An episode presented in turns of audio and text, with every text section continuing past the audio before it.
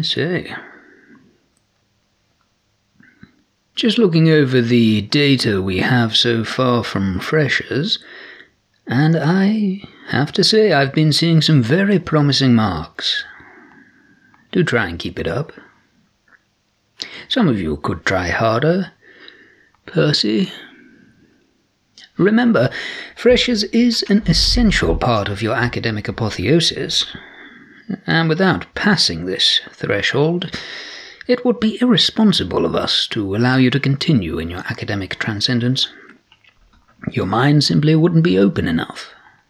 And a closed mind is not only a danger to yourself and your peers, but risks polluting the encouraging atmosphere we've incubated here in academia. This is why, despite the misconceptions of pusillanimous Philistines, your freshers' experience in academia is not the degenerate Vanity Fairs of Lampwick University, or some moonstruck frat house animalism.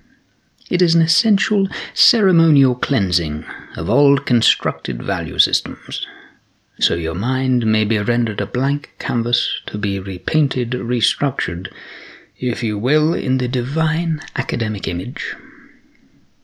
And before you can be so, reborn, you must, of course, first purge old ideas and outdated relations of your past, which will free you to pursue more profitable partnerships. You certainly won't get another opportunity like freshers to target high status mates and collect the necessary nodes to your nepotism network for your career ahead. So, as you mingle and exchange earthly delights under the growing knowing tree. Give them one for the love office, who are responsible for the organization of such organic meet cutes. It's amazing what interdisciplinary intercourse can do to diffuse undertones of insular propagation, you know.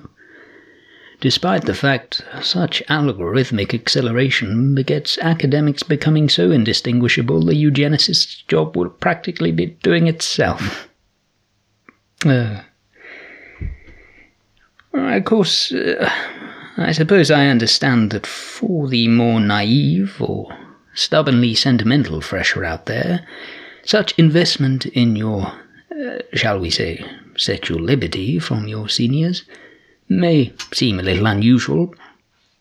But there's nothing predatory in stimulating a lubrication of mind so that it may be ripe for our penetrating endowment of enlightenment.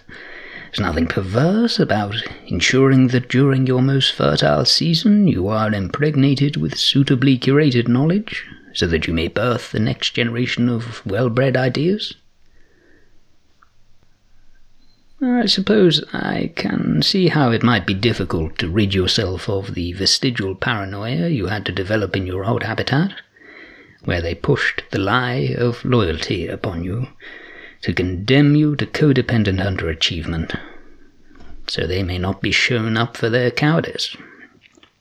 But that's why it's so important to break such chains, so that nothing holds you back from embracing academia fully, where you're amongst those with your best interests in mind.